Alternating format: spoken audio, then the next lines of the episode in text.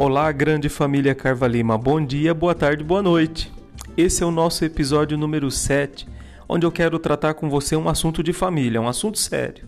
Mas não é uma família qualquer, não, tá? É a família Carvalima, onde eu e você fazemos parte dela. E eu quero convidar você para uma reflexão. Imagina só, hoje, você chegando na tua casa e encontrar o seguinte cenário: o portão com cadeado quebrado ou com marcas de arrombamento. Ao entrar na sua casa, mau cheiro pela casa. Imagina aquele cheiro de cigarro muito forte, por exemplo. Se você não é fumante, agora se você for fumante, só fica com a intenção positiva da mensagem, tá? Não é nada contra você. Sujeira nos cômodos, banheiro sujo sem dar descarga, torneiras pingando, móveis fora do lugar, riscado, quebrado, tudo bagunçado, tudo fora do lugar. Como é que você se sentiria? Imagino eu que diante de tanta desordem você ficaria bem desconfortável, com medo talvez, numa situação em que uh, o, os sentimentos iam ficar em desordem também.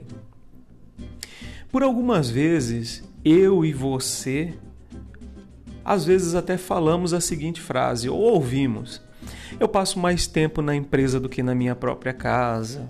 A empresa é a extensão da minha casa. Aqui é a minha segunda família, minha segunda casa, enfim. Tá tudo certo. Se essas afirmações fazem sentido para você, meu amigo, minha amiga, eu te convido mais uma vez a refletir a respeito da sua postura, do que você tem feito dentro dessa segunda casa. Quando você chega na empresa, por exemplo, se você vem de bike, de moto ou de carro, você estaciona ele de maneira correta, respeitando o espaço que o seu instrumento, que o seu veículo vai usar e respeitando o espaço do próximo? Se você usa transporte coletivo, você tem atravessado a rodovia com segurança? Motociclista que vem na contramão, e tem muitos que fazem isso.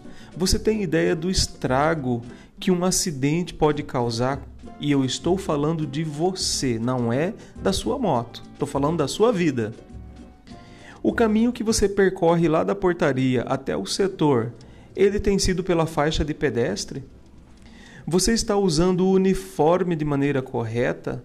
A máscara para prevenir a Covid-19 está sendo usada de maneira correta?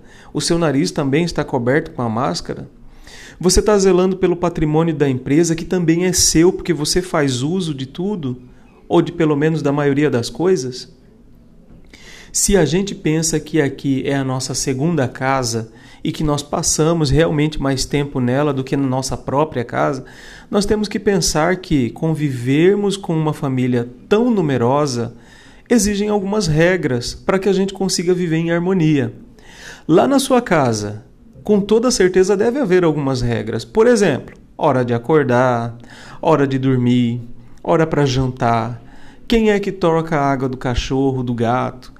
Se um estende a roupa, o outro vai tirar. É uma negociação. Se um faz o almoço, o outro lava a louça. Nós criamos essas regras e condições em casa para facilitar a nossa convivência em grupo. É uma família, seja ela do tamanho que for. Nesse sentido, eu convido você, meu colega de trabalho, membro dessa grande família Carvalima, a resgatar em você a melhor postura para a convivência em grupo. São gestos simples que podem facilitar demais a nossa vida. Isso tudo faz sentido para você? Hashtag DNA Carvalima. Bora?